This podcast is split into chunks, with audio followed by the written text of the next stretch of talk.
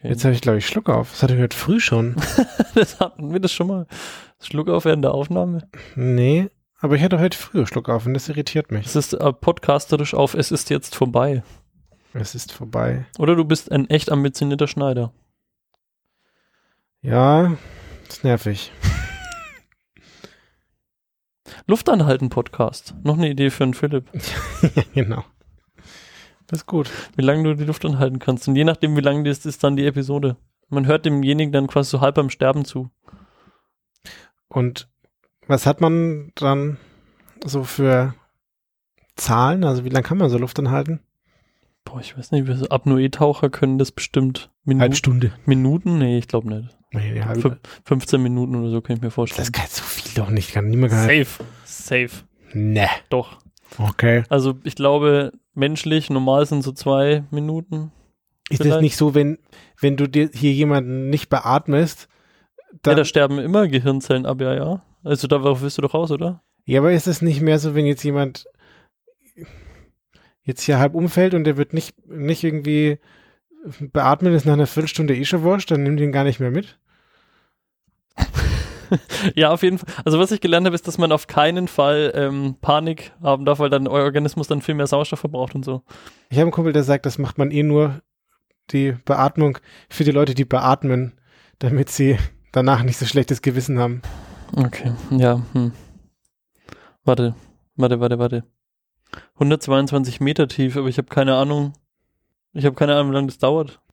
Du musst nur herausfinden, wie schnell man tauchen kann. Kannst du ausrechnen. Dauer, so. 22,5 Minuten ohne Sauerstoff. Okay, krass. Na gut. Ins Guinness-Buch der Rekorde. Apnoe-Taucher Goran Kolac. Kroate. Krass. Respekt. Mhm. Der gibt danach aber noch schlechtere Interviews als der Sportler, na Fußballer. Gott, sie sind so außer Atem. Wie kommt's? Hallo und herzlich willkommen zu Entbehrliches Folge Nummer 45. Mein Name ist Florian und ich komme aus Nürnberg. Und wer sitzt mir gegenüber? Auch der Florian, der ist auch aus Nürnberg. Äh, nicht mehr, aus Tja, Bayreuth. Jetzt- erwischt. Ich Hey, hab drauf die, gewartet. Die Scheißmacht der Gewohnheit jetzt mal ohne, ohne Mist. Krass. Ja, also aus Nürnberg. Wir haben heute Folge 45 dran. Und ich habe rausgesucht, in der Folge, äh, die Nummer 45 hat einen eigenen Wikipedia-Eintrag wieder. Mhm. Und mit der 45 gibt es zwei Sachen, die witzig sind. Nämlich, wenn man 0 bis 9 zusammen, also alle Zahlen von 0 bis 9 zusammenzählt, kommt 45 raus. Hm, okay, sehr Weil es gut. neun Zahlen sind und immer eine, wenn man alle addiert, dann, das finde ich eigentlich ganz witzig. In Brimful of Asher, das ist ein, ein Titellied, was man vielleicht von den dreisten drei kennen könnte. Ich kenne auch die dreisten drei nicht. Die dreisten drei waren eine Comedy, ja, Sitcom-Sache auf Sat 1 Ah, früher. doch, doch, ich glaube, das kenne Ich weiß nicht, Miriam Böse war da Ja, dabei doch, doch, und doch. Wer, ich weiß gar nicht, wie die anderen zwei hießen. Ralf, irgendwer.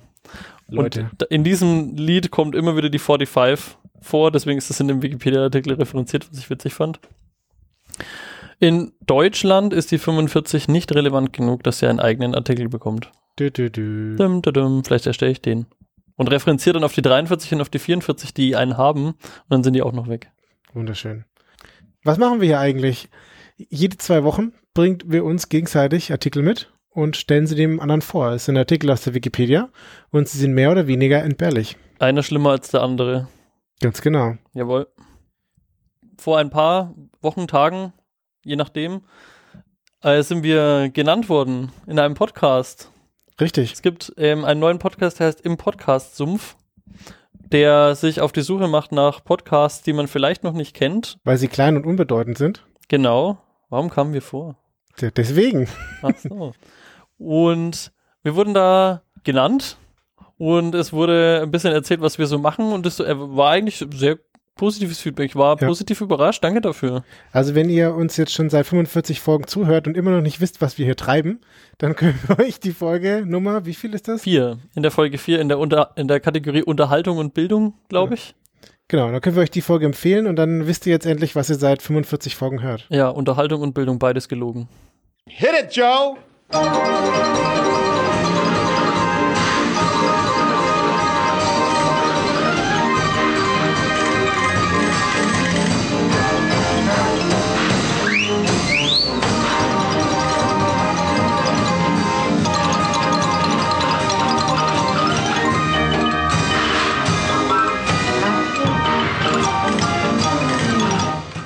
Ja, das hast du gesagt, Unterhaltung und Bildung. Ich habe gehört, dein Artikel wird heute ein bisschen gruselig. Was hast du denn mitgebracht? Ja, ich musste das ja wieder ankündigen in den, äh, in den Flow-Regeln für Podcasting, ob ich da, ob mein, mein, mein Thema zugelassen wird. Den Flo aus Nürnberg regeln. Richtig. Ich habe heute dabei Kai Shakunin, Okay. heißt was? der, heißt der Artikel. Und ist das ein Mensch, eine Person, ein Wesen? Es ist ähm, die, eine Funktionsbezeichnung für einen Menschen. Im Mhm. Endeffekt. Und ja, also es, die Wikipedia hat uns da schon wieder ein sehr schauriges Thema geliefert. Mhm. Und also mit Japan haben wir eh schon tolle Erfahrungen gemacht in der Vergangenheit. Also Mhm. ich sage jetzt mal Selbstmumifizierung und so. Oh aus, den, äh, aus derselben Ecke oder aus ähnlicher Richtung kommt es jetzt hier auch wieder, zumindest aus Asien. Nämlich äh, reden wir ein bisschen über Samurai Okay. und genau genommen über ein Selbstmordritual. Also wer damit Probleme hat, soll, darf jetzt ausschalten oder zur nächsten Kapitelmarke hüpfen, die der Flo aus Nürnberg sehr gerne wahrscheinlich wieder einfügen wird. Ich füge immer Kapitelmarken ein. Da kann man hinspringen. Es geht aber nur um ein Ritual, Okay. also wie das in der Vergangenheit praktiziert worden ist. Und wahrscheinlich kennt man das auch. Also wenn man ein bisschen Filme schaut oder so oder keine Ahnung, da sieht man öfter mal so ein, ja, so ein Samurai irgendwie so, so knien Mhm. bei einem rituellen Selbstmord sozusagen und der, wenn der sich quasi so ein Messer selber in den Bauch sticht. Okay. Das kennt man. Ja. Kennst du das? Ja. Das kenne ich. Das Ganze nennt man Seppuku. Wie bitte? Seppuku. Okay. Und das ist der Name für das Ritual, wenn du die, quasi dir das Messer da in den Bauch stichst. Mhm. Und mit diesem Ritual stellt man zum Beispiel die Ehre seiner Familie wieder her. Sagen wir mal so. Also wenn, wenn Okay. du ja. irgendwie was verkackt hast oder so oder irgendwie dir die Familienehre irgendwie beschmutzt wirst, dann kannst du mit dem äh, selber aus dem Leben scheiden quasi die Ehre deiner Familie wiederherstellen. Mhm. Das ist jetzt so, dass man da so kniet mit erhobenem Kopf und dann gibt es da so ein speziell präpariertes Messer, das ist so mit, mit so ein bisschen Papier eingewickelt. Und das fährt dann so ein. Hm? War ein Witz. Nee, habe ich nicht kapiert. Tr Trickschwert, weil das dann so. Ach so, äh, da, da, genau, und dann geht man einfach glücklich raus und die ganze Familie geht's wieder gut. Das ist die Lösung für ein jahrhundertealtes Problem. Ja. Das hast du jetzt gerade geschafft. Magic. Trägmesser. Du setzt dir das beim Knien dann so an Mhm. und ziehst sechs Zentimeter unterhalb vom Bauchnabel einmal von links nach rechts und dann wieder nach oben. Das hat auch einen Grund, weil ähm, L wie Loser. oh Gott, oh Gott, oh Gott. oh shit. Gruselige Folge heute. Ja, ich find's gut. So. Und wenn du das dann machst, dann, ähm, also, weil da unten sind irgendwelche in, in, der- in der Samurai-Kultur irgendwelche Energien angesiedelt, damit du, ähm, also so quasi dein Inneres Mhm. selbst und was weiß ich, irgendwelche Werte halt sind da verankert in genau dieser Stelle so. Und wenn du, wenn du dir das rausschneidest, dann äh, stellst du die halt wieder her. Und man darf jetzt, ich lese das einfach mal vor, ein Samurai durfte beim Seppuku weder das Gesicht verziehen, noch ein Seufzen oder Stöhnen von sich geben oder gar Furcht zeigen. Sobald die persönliche Schmerzgrenze erreicht worden war, beugte er daher den Kopf leicht vor. Mhm. Und das ist jetzt die Stelle, an der der eigentliche Artikel anfängt. Also Okay. das war jetzt alles nur so ein bisschen, damit man das überhaupt verorten kann, um was es jetzt heute geht. Mhm. Nämlich das Kaisha Kunin. Das ist jetzt die Person, die auch noch an diesem Ritual teilnimmt. Okay. Also der eigentliche Samurai, der seine Ehre wiederherstellen will, ist das nicht, sondern er wählt einen engen Vertrauten aus. Also auch noch einen, and einen anderen Samurai meistens. Und dessen Ehre wird wiederhergestellt. Nein, der, so. das ist der, der den Titel Kaisha Kunin Ach so. trägt. Okay. So. Und der steht jetzt während diesem gesamten Ritual, wo sein bester Kumpel, sein bester Podcast-Kumpel will sich jetzt so das Messer in den Bauch stecken und dann stehe ich jetzt quasi so als Kaisha Kunin daneben und Mhm. assistiere dem auf eine ganz bestimmte Weise, weil, also, wie gesagt, Schmerzverzerrt oder Stöhnen oder so ist nicht, zu, ist, ähm, nicht dafür da, um die Ehre wiederherzustellen. Mhm. Deswegen kippt, wenn der Schmerz zu groß wird, Ja. er den, der Ritual durchführende sozusagen den Kopf so nach vorne und dann kommt eben der Assistent da ins Spiel. Und der ist jetzt dafür da, der hat ein, ein Schwert dabei, also entweder so ein Kantana oder so eine Art Säbelsache. Und er steht da daneben. Und wenn der Kopf nach vorne wandert, ist der dafür verantwortlich für seinen guten Freund oder Verwandten oder wie auch immer, den den Kopf abzutrennen. Hm. Mhm. So, damit es eben nicht so lang dauert, bis der dann stirbt. Okay. So. Das ist quasi jetzt wie so eine Art Sekundant, darf man das verstehen? Mhm, ja. Also, Sekundant ist derjenige, der bei, wie heißt das, wenn man sich da gegenübersteht und dann erschießt? ein Duell. Beim Duell. Da Es ist schön, dass du das- wird. Das ist schön, dass du das weißt, weil ich habe das in, im Zuge jetzt deswegen erst mal wirklich gelesen, was ein Sekundant ist. Ich finde, man kennt das Wort, aber so die genaue Bedeutung kannte ich jetzt nicht. Und das, also früher wurden ja Duelle so mit, mit so Schwertern meistens durchgeführt oder manchmal auch mit Pistolen dann halt äh, ein bisschen später. Und der Sekundant ist jetzt zum einen dafür da, dass er die Regeleinhaltung des eigenen zugehörigen Duellanten überprüft. Mhm. Also das heißt, wenn der jetzt zu einem Hieb ansetzt, der jetzt nicht gestattet ist, dann schreitet der ein und sagt irgendwie Halt. Ja. Und er hat eine stumpfe Klinge dabei, die er dem, Hm. die er da dazwischen halten kann. So, jetzt ist hier Schluss. Okay. Und gleichzeitig garantiert er aber auch die körperliche Unversehrtheit von seinem eigenen Duellanten. Also der kann auch in die andere Richtung seinen Säbel dagegen stopp. halten, damit er halt, ja, da auch quasi das Zuwiderhandeln des Protokolls äh, ab, abhält vom anderen. Ich bin immer wieder fasziniert, wie viel Regeln man bei sich gegenseitig umbringen so haben kann. Ja, wobei, also das ist auch schon ein bisschen fortgeschritten, weil am Anfang waren ja Duelle, also das habe ich auch gelesen deswegen, dafür da, dass man wirklich dem anderen körperliches Leid zufügt oder halt den auch umbringt. Oh, aber das hat sich so ein bisschen gewandelt, weil man gemerkt hat, das körperliche Leid ist nicht immer unbedingt nötig, sondern Mhm. einfach die Niederlage in dem Setting Duell reicht schon, um die Ehre Okay. wiederherzustellen. Und da kamen dann auch wirklich erst diese Sekundanten da dazu. Mhm. Und jetzt kann man, um den Bogen jetzt wieder zu schließen, den Kaisha Kunin kann man jetzt auch als Sekundanten bezeichnen. So quasi, Okay, er ja. betreut so das Selbstmordritual von seinem Freund. Mhm. Und das ist aber echt ein tricky Job. Also wenn du dann nominiert wirst oder wenn dich jemand fragt, möchtest du das für mich machen, dann ist es eigentlich eine Riesenehre, aber eigentlich irgendwie auch kein Spaß. Weil zum einen, natürlich offensichtlich, du musst irgendwie deinem Kumpel den Kopf abtrennen. Das ist natürlich scheiße. Zum anderen ist es aber auch so, dass du da sehr speziellen Regeln folgen musst, um das dann zu tun. Nämlich, du musst erst, wenn dein Kumpel den Kopf wirklich nach vorne geneigt hat, darfst du zuschlagen.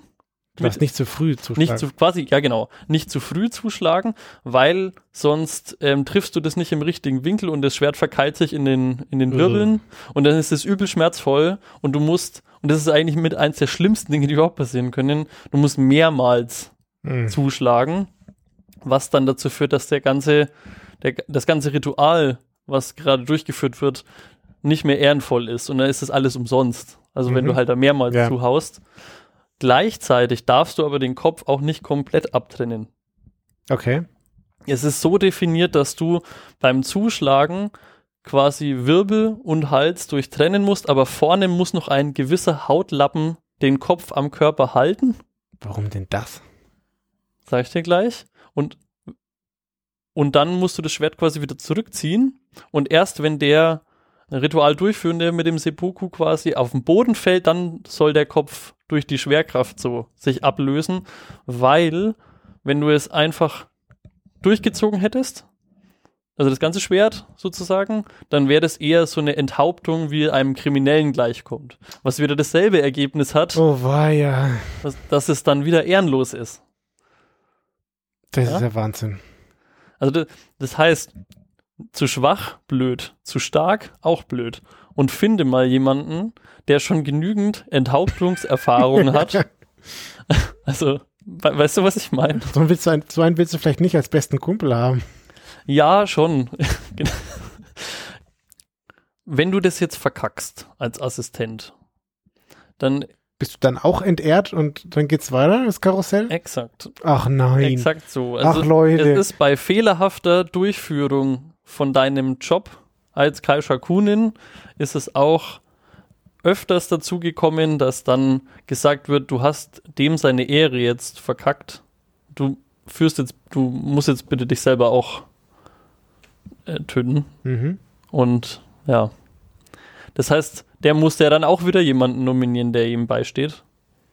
Und im Endeffekt frage ich mich, wie überhaupt so viele Samurais am Leben sein konnten. Weil ich stelle mir das, also keine Ahnung, ich habe keine Ahnung von Schwertkunst, aber dass man das so präzise macht, dass da vorne dann noch ein bisschen was dran ist, damit der Kopf nicht gleich abfällt, das stelle ich mir unglaublich schwierig vor. Wenn ich einfach mit aller Kanone da durchziehe, kann ich mir schon vorstellen, dass es geht, wenn das Schwert scharf genug ist oder so. Ich stelle mir das so vor, dass dieser Kopf frei schwebend ist. Also der liegt nicht irgendwo auf oder so, wenn er dann durchgetrennt wird. Ja, genau. Also du sitzt einfach so auf den, auf, äh, auf den Knien, was wie in der Kirche Mhm. so ungefähr, und dann tust du einfach den Kopf so nach vorne. Okay. Weil sonst hätte ich mir so eine schöne Vorrichtung gebaut, wo man das Schwert dann nicht ganz durchziehen kann. Aber das ist bestimmt super ehrenlos. Ja, nee, das ist super ehrenlos, glaube ich. Das ist so wie, wie genauso ehrenlos wie Fahrradfahren mit Stützrädern. so. Das Ganze hat aber noch einen anderen Twist. Nämlich, wenn du das mehrmals nachhacken musst, dann Mhm. bedeutet das ja, dass du nicht gleich durch die Wirbel durch bist. Und das Ja. heißt, dein, das, wozu du eigentlich da bist, nämlich, dass der ähm, Ritualdurchführende kein schmerzverzerrtes Gesicht hat und so weiter. Das, das geht ja nur dann, wenn du das wirklich gleich schaffst, weil du dann, mit, wenn du es mit einem Streich durchtrennst, hast du, das steht da irgendwie drin, so einen zerebralen Schock, wo du einfach komplett gleich aufhörst zu funktionieren. Also Okay, da, ja. da bleibt dann dein Gesicht einfach so, wie es ist. Und wenn du aber da halt mehrmals so nachhaken musst, dann ist es halt sehr unwahrscheinlich, dass diese Mimik und alles dann noch passt und so. Und dieses, ich meine, das, wie gesagt, der Schmerz wird da sehr groß sein, da wirst du auch schon das ein oder andere Stöhnen mal hören wahrscheinlich. So, also unter all diesen Gesichtspunkten ist es unfassbar kompliziert, da wirklich so Assistent bei so einem äh, Selbstmordritual zu sein, ohne dann auch noch dich selber töten zu müssen wahrscheinlich oder auch noch äh, halt logischerweise dann du ja andere Leute auch noch mit in dieses Karussell da reinziehst. ja, Ja, das ist krank. richtig. Und um diese endlos Kette, Spirale zu durchbrechen, hat man dann im 18. Jahrhundert auch irgendwann mal gesagt, auch wenn der Kopf ganz ab ist, ist noch ehrenvoll. So mit dem Augenzwinkern, weil Glück gehabt. es wurde, steht auch drin, immer komplizierter, noch jemanden zu finden, der, der, Ja. der das Schwert so präzise führen kann, dass das überhaupt alles gegeben ist. Ich sage jetzt nicht, dass der, der, ähm, wie, wenn du das verkackst, dass da immer gleich dann derjenige sich auch umbringen musste. Das ist nicht immer gegeben, aber es wurde nahegelegt, wenn Mhm. man das so wirklich so, je nachdem, der, nach dem Grad des Verkackens sozusagen. ja, krass. Jo, das wurde 1100 irgendwann das erste Mal dokumentiert, Mhm. dass man das macht und es wurde 1970 zum letzten Mal dokumentiert, dass man das macht. Da hat ein Aktivist, Schriftsteller und Regisseur sich auf einem Regierungsplatz in Tokio das Leben genommen damit Okay. und er hatte eben seinen, seinen Sekundanten sozusagen auch dabei. Und 1945 hat der Gründer der japanischen Kamikaze-Einheit auch so sich das Leben genommen. Okay, wow. Krasse Leute. Schon, oder? Wäre nix für mich. Ich habe am Wochenende was anderes vor. Oh, hart. Gut, zu verdanken haben wir den Artikel zu 23% Wolfgang H. Wögerer. Dankeschön. Mehr Klarnamen in der Wikipedia. Ja, Dankeschön. So weit, so furchtbar. Du darfst, hast du ein schöneres Thema dabei? Ja, ich habe eine moderne Sage dabei. Das ist immer gut. Und zwar, es geht ums Kuhschubsen. Ja. Mhm. Und die moderne Sage besagt, deswegen ist es eine Sage, hö, hö, dass man eine Kuh, wenn sie auf der Weide steht, einfach nur gezielt antippen muss und dann kippt sie um. Mhm. Und weil die Kuh sich natürlich, Muss sie dafür nicht schlafen oder so? weil die Kuh sich natürlich wehren würde und das nicht mehr mit sich machen lassen würde, wartet man, bis die Kuh schläft und die schläft im Stehen und dann kann man sie einfach umstupsen und dann liegt sie am Boden. Und den Artikel habe ich rausgesucht aus dem Entbehrliches Blog. Wir haben das vor relativ langer Zeit mal da verblockt. Mhm. Und jetzt habe ich den restlichen Artikel mal durchgelesen. Und es ist ein wunderschöner Artikel, weil er overengineert dieses Thema auf eine wunderschöne Art und Weise. Beziehungsweise er zeigt auf, was Leute jetzt da quasi unternommen haben. Mhm. Das Ganze ist natürlich ein Physikproblem und ein biologisches Problem. Und auf die beiden Sachen, da nähern wir uns jetzt. Also, die Frage ist, stimmt es? Passiert es? Geht es wirklich? Also ich, also ich kenne das, dass, Mhm. man da, dass man sich das sagt, dass man schlafende Kühe umschubsen kann. Ja. Oder ich war mir ehrlich gesagt nicht sicher, ob die wirklich schlafen müssen. Aber ich, ich glaube, das gehört zu haben. So. Aber ich glaube, ich weiß auch, dass es, dass das nicht stimmt. Ich habe das auch schon so oft gehört und deswegen fand ich das so spannend. Und wir nähern uns dem also, und, also es geht jetzt quasi darum, warum das nicht geht. Also, wir finden heraus, ob es geht. okay. Also, Physik. Wir müssen eine Belegung machen. Warum könnte denn das überhaupt prinzipiell funktionieren? Also wir haben jetzt da so eine Kuh. Und wenn man so die Kuh anschaut, dann hat die ja unten im Vergleich zum restlichen Körper kleine dünne Beine, nur vier davon und oben kommt dann die fette Kuh. Mhm. So. Das heißt, der Schwerpunkt von der Kuh ist relativ hoch. Also ist nicht, ist nicht sehr tief, so sagen wir mal so, weil der, die ganze Masse da weiter oben ist und nicht am Boden. Und die Kuh steht ja jetzt da auch nicht breitbeinig da, sondern irgendwie normal gerade runter. Und wenn du das jetzt so vorstellst, ist die Kuh, könnte man sagen, das Gegenteil vom Stehaufmännchen. Also kennst du diese so kleine Figuren, die unten halb rund sind und sehr schwer und Ach ja. oben dann die Figur drauf. Und die Mhm. kannst du zur Seite legen und die stehen sofort wieder auf. Ja. Und du kannst jetzt so ein Stehaufmännchen, kannst jetzt nicht auf den Kopf stellen, weil der fällt sofort um. Aber offensichtlich fallen Kühe, Kühe nicht ständig sofort um. So. Aber so von der Idee her, der Schwerpunkt beim Stehaufmännchen ist sehr tief und deswegen ist es sehr stabil.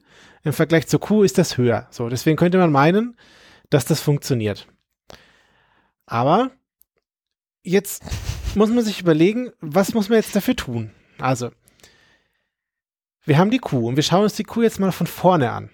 Ich bin immer noch dabei, mir zu visualisieren, was das evolutionstechnisch mit der Kuh gemacht hätte, wenn die so Stehaufmännchenmäßig äh, konstruiert wäre, dass die immer, egal wohin man die schiebt, die Beine so starr nach oben zeigen und dann wippt man die so zur Seite und dann schnallst das so wieder zurück Oh, und wie die dann sich, wie die sich dann ernähren und wie, keine Ahnung, so, so Dinge wie Fortpflanzung dann funktionieren. Ja, d- sehr schöne Gedanken. Aber jetzt stellen wir uns mal die Kuh von vorne vor. Und das heißt, wir schauen jetzt auf die Kuh drauf, auf ihr Gesicht. Und der Schwerpunkt ist jetzt irgendwo oben. Also der Schwerpunkt ist ein Punkt. Und der ist jetzt irgendwie, sagen wir mal, im oberen Teil im Körper von der Kuh. Und wenn wir so drauf schauen, dann ist der quasi zwischen den Augen. Also wenn wir von Mhm. vorne drauf schauen. Und da irgendwo wird der, der Schwerpunkt sein. Und wenn man jetzt die Kuh zum Kippen bringen möchte, dann muss man diesen Schwerpunkt so weit auf die Seite, also wenn wir jetzt auf die Kuh draufschauen, so weit nach links verschieben diesen Schwerpunkt, dass dieser Schwerpunkt über den Beinen ist.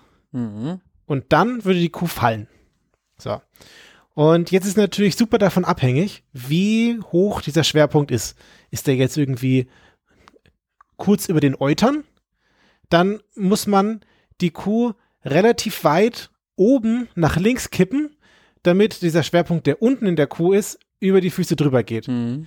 Wenn der Schwerpunkt jetzt ganz weit oben ist, also auf dem Rücken zum Beispiel, dann muss man nur äh, sehr muss man weniger weit die Kuh kippen. So. Und das heißt, je höher der Schwerpunkt ist, desto einfacher und je tiefer der Schwerpunkt ist, desto schwerer ist es, die Kuh zu kippen. Und natürlich haben Leute eine Studie gemacht. Und zwar Margot Lilly und Tracy Böchler von der University of British Columbia. Haben Sie es ausgerechnet oder war es ein Versuchsaufbau? Sie haben eine Studie gemacht und haben ein paar Annahmen getroffen. Die erste Annahme ist, wir gehen mal davon aus, dass da jetzt keine Reibung gibt und dass das Rind nicht rutscht. Also die steht auf Mhm. einer anständigen Oberfläche. Und jetzt so eine Kuh muss man natürlich modellieren und die Kuh haben sie jetzt mal angenommen als regelmäßigen Quader. So, ein Quader ist ein, ein Rechteck in 3D. Also du hast da rechte Winkel in allen Ecken und ist halt ein bisschen länglich und ein bisschen höher als breit. So. Ja. Sieht schon ein bisschen aus wie eine Kuh und steht halt da irgendwie auf Beinen. Und äh, Quader ist ein Rechteck in 3D. Geil. Ja. Ist einfach geil. ja, man muss so ein bisschen Sachen vervisualisieren. Ja, ja, ja, ja. Gut, und so eine Kuh, da haben sie jetzt mal so ein erwachsenes Holsteinhuhn, Holsteinhuhn, ein erwachsenes Holsteinrind hergenommen und das wiegt so durchschnittlich 682 Kilogramm. Also schon ein ordentlicher Brummer. Und jetzt gibt's dann in ihrer Studie drei Versuchsanordnungen, also nur theoretisch, sie haben Mhm. echt keine echten Kühe gekippt. Und zwar, was jetzt, was ich ja gesagt habe, der Schwerpunkt muss über die Beine hinaus. Die Frage, wenn du die Kuh kippst, kippt dann auch die Milch. Egal. Hm, gute Frage. Vielleicht kommt, wenn man zu sehr schüttelt, kommt Sahne raus. also, sie haben drei Hufenstellungen betrachtet. Die erste Hufenstellung ist, die Hufen stehen direkt aneinander. Also sie gehen so unten spitz zu. Die zweite Hufenstellung ist, dass die Beine einfach senkrecht sind. Das heißt, wenn man die Kuh jetzt hochheben würde, die würden einfach so gerade runterhängen. Und die dritte ist ein Telemark. Was ist denn ein Telemark? Beim Skispringen, wenn man die Beine so versetzt aufsetzt. Achso, nee. Die dritte Hufenstellung ist, dass die Kuh breitbeinig dasteht. Ja, ach so, ja, okay. So. Okay, also jetzt haben wir diese drei Versuchsanordnungen und jetzt müssen wir das mal überlegen. Und dann haben sie halt ausgerechnet, also wir wissen ja, dass die Kuh 682 Kilogramm wiegt und wie weit man diesen regelmäßigen Quader kippen muss. Und dann sagen sie, ja, ein Mensch müsste 201 bis 385 Kilogramm auf der Längsachse an Gewicht da drauf bringen, um diese Kuh zu kippen. Und das sind jetzt 1975 bis 3777 Newton, die man aufbringen muss, so an Kraft. Und Ist das viel? Ist das wenig? Ich habe keine Ahnung. Wahrscheinlich sau viel. ein Mensch kann 660 Newton aufwenden, sagt man so. 660? 660 Newton. So. Newton ist nicht das gleiche wie Kilogramm, aber auf der Erde haben wir überall mehr oder weniger konstante Schwerkraft. Das heißt, 66 Kilo kann ein Mann, ein Mensch so stemmen. So, jetzt mal als prinzipielle Annahme. Ich weiß, wir haben bestimmt Bodybuilder unter unseren Hörern. Die sind, können ja irgendwie 1000 Kilo stemmen, vermutlich nicht. Aber sie sind jetzt davon ausgegangen, dass man jetzt, dass so ein Mensch 66 Kilo mal stemmen kann. Mhm. So, und jetzt haben sie halt diese drei Hufenstellungen. Und jetzt kannst du natürlich, wenn du weißt, wie viel Newton du aufwenden musst, Heißt Stemmen drücken oder nach oben? Also zur Seite zur drücken. Seite drücken. Und vor allem, du musst okay. es ja so, so, puff, musst Ja, du mit der okay. Kuh machen. Echt? Und das sind nur 66 Kilo oder unterschätze ich das gerade? Nein, ein Mensch kann. Also Ja, eine ja, einzelne Person kann 66 puffen. Ja, du kannst, jetzt, glaube ich, mehr geraten. also wir haben jetzt drei Hufenstellungen und sie, jetzt kannst du, jetzt weißt du, wie viel Newton du aufwenden musst, um das zu tun und du weißt, wie viel Newton ein Mensch aufbringen kann. Und wenn man das jetzt ausrechnet, dann hat man bei den direkt aneinander gestellten Hufen, braucht man drei Erwachsene, die das tun. Bei senkrechter Beinhaltung braucht man 4,43 Menschen und bei einem breiten Stand bräuchte man 5,75 Menschen. Nur um diese Kraft da aufzuwenden, theoretisch, um diese Kuh zu kippen. Und das ist schon auf jeden Fall mehr als eine Person. Ja, So. vier sind mehr als einer. Ja. So, das heißt, wir können jetzt schon mal sagen, naja, also das Kühe schubsen, wenn der, wenn der irgendjemand erzählt, hör, habe ich dann nachts besoffen allein eine Kuh geschubst, geschubst, dann weißt du schon, dass der da irgendwie zu besoffen war und noch acht weitere Leute vergessen hat, die mit ihm mitgeschubst haben sollen. Und so sagen auch andere Studien oder andere Autoren, dass das eine sehr optimistische Schätzung ist. Und die sagen, dass ein Mensch mehr so 30 Kilo aufbringen kann, um so eine Kuh zu schubsen. Und dann bist du halt irgendwie bei zehn Menschen, die da mithelfen müssen, diese Kuh zu schubsen. Das ist ja aber alles unter der Annahme, dass die Kuh nicht reflexartig eh einen Schritt zur Seite, also nicht aus dem Weg, sondern die, Beine halt verbreitert und dann. Sogar wenn sie, das, ich meine, das macht ja jedes Lebewesen, glaub, wenn du es schubst, dann ist es einfach versucht, die Beine möglichst breit auseinander zu machen. aber die Kuh schläft ja und deswegen kannst du sie einfach so hinpuffen. Das ist die, die Legende. okay. So, jetzt müssen wir natürlich betrachten, dass so eine Kuh kein regelmäßiger Quader oder 3D-Rechteck ist, sondern halt der Kuh. 3D-Rechteck gut. Und deswegen verformt sich so eine Kuh, ja? Ja. Also, wenn du sie einfach so puffst, dann hat die ja in sich so eine Stabilität und äh, kann dem ausweichen und deswegen müsstest du auch noch mal deutlich mehr Energie, deutlich mehr Stoßenergie auf die Kuh aufbringen, dass du das tust. So, das heißt, du musst da vielleicht mit 15 Leuten stehen und die Kuh puffen, damit sie umfällt. Aber wenn es punktuell zu viel Kraft wird, dann reißt er in der Mitte durch. Also weil die Trägheit ja auch noch eine Rolle spielt. Das könnte sein, ja. So, das war jetzt physikalisch betrachtet. Und jetzt betrachten wir mal die Biologie. Die ist leider relativ, äh, die ist relativ kurz abgehandelt. Kühe schlafen halt nicht im Stehen. Ich habe es mir während dem, während du das gesagt hast, habe ich mir gedacht. Schlafen die im Stehen, keine Ahnung. Nein, machen sie nicht. Ja, okay. Also in 99,9% der Fällen schlafen sie halt einfach nicht im Stehen, sondern im Liegen. Das Einzige, was passieren kann, ist, dass sie halt mal im Stehen ein bisschen döst. Und wenn dann da 15 Leute zu der Kuh kommen, die döst, dann döst die da nicht mehr lange. Mm, ja. Und von daher wird die Kuh sich dann wehren oder weggehen. Und deswegen kann man jetzt sagen, naja, das Ganze ist jetzt physikalisch und auch biologisch nicht möglich. So, Sehr schön. es ist Das eine wär- Waage. Das wäre auch eigentlich der übelste Hack, wenn du in Spanien so ähm, Stiermatadore nimmst und die einfach die immer seitlich umschubsen würden. Ja. Und was man garantiert sagen kann, ist, dass es nicht mühelos von einer besoffenen Person passiert. So, kannst du vergessen. Die Forscher von dieser Studie, denen ist ein Fall bekannt, wo Leute eine Kuh geschubst haben. Und da war es eine Gruppe von Personen und die haben auf der einen Seite geschubst und auf der anderen Seite gegen die Beine von der Kuh getreten. Und das ist halt einfach asozial und Tierquälerei und auch strafbar. Und das ist definitiv nicht das harmlose Kuhschubsen, von dem man da so redet. Wie krass kann man sich bitte reinnörden in äh, eine besoffene Geschichte von seinem Kumpel? Da mache ich jetzt eine Studie draus. Ich finde es super Das geil. ist geil. Und da habe ich jetzt leider keine Referenz mehr, aber ich habe da vor einiger Zeit mal einen, einen Bauern gesehen, der da ein Interview gegeben hat oder der interviewt wurde. Und der hat gesagt, ja, die sollen damit aufhören, an seinen Kühen rumzudoktern, weil da schleichen sich dann halt besoffene Jugendliche auf die Weide zu den Kühen, die da schlafen. Die Kuh erschreckt sich, kriegt einen Herzinfarkt und ist tot. So, und für die, die finden das witzig, weil die Kuh liegt halt noch immer da oder hat halt dann irgendwie was Lustiges gemacht. Aber die Kuh ist tot und das natürlich auch für den Alter. Bauern äh, ziemlich bitter und halt auch für die Kuh. So.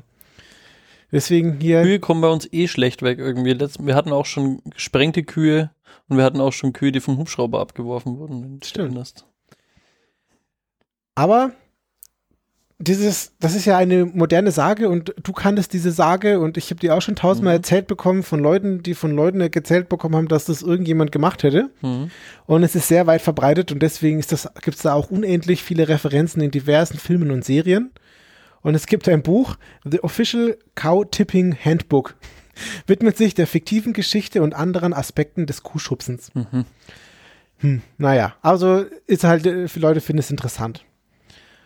Und als letztes habe ich noch Leute, die gerne Kuh schubsten, schubsten auch. In der Antike, da hat man gesagt, dass Elche sich zum Schlafen immer an Bäume anlehnen. Mhm. Und dann gab es die quasi die Sage, dass die Germanen hergegangen sind und die haben die Bäume angesägt. Und dann sind die Elche gekommen und haben sich an die Bäume angelehnt. Ach, das ist schön. Und dann sind die Bäume umgefallen und die Elche sind umgefallen und dann konnten sie die Elche einfach fangen. Genau. Das war mein Beitrag zum Kuhschubsen oder mein Beitrag gegens Kuhschubsen. Ja. Aufklärung. Hashtag Aufklärung. Ja. Sehr gut. Und wir haben einen Wikipedia-Nutzer, der heißt Toter alter Mann. 72,1 Prozent von Er dem wurde Ticket von der, von der Kuh umgeschubst. Ja. Vielleicht. Ja, wow. Ja. Also das fasziniert mich immer wieder, wie Leute einfach so viel Aufwand in so, in so einen Quatsch stecken. Aber die Frage, geht das eigentlich, scheint echt super motivierend zu sein. Ja, der, der Artikel hat mich sehr an den Pizzakarton-Artikel erinnert. Das Mhm. könnte einer von den Inklusionisten sein. Aber haben halt auch Leute wirklich eine echte Studie zugemacht. Ja, eben. Und also es ist ein Ding. Also es hat ja auch super viele Referenzen in Film und Fernsehen. Irgendwelche, ja, Simpsons-Folgen oder was auch immer. Also alles, alles Mögliche war da genannt. coole Sache, danke dafür. Ja, gerne. Dann würde ich sagen, sagen wir mal Tschüss und dann gehen wir vielleicht noch ein paar Pferde stehlen. Oh Gott. Hast du gerade einen- Teaser auf dein nächstes Thema abgegeben? Hm, muss ich mal schauen, ob es da was gibt. Na gut, dann Danke fürs Zuhören. danke, fürs Zuhören. Danke, liebe Wikipedia und liebe Autorinnen und Autoren. Und wir hören uns bald. Bis Zum dann. nächsten Mal. Ciao. Ciao.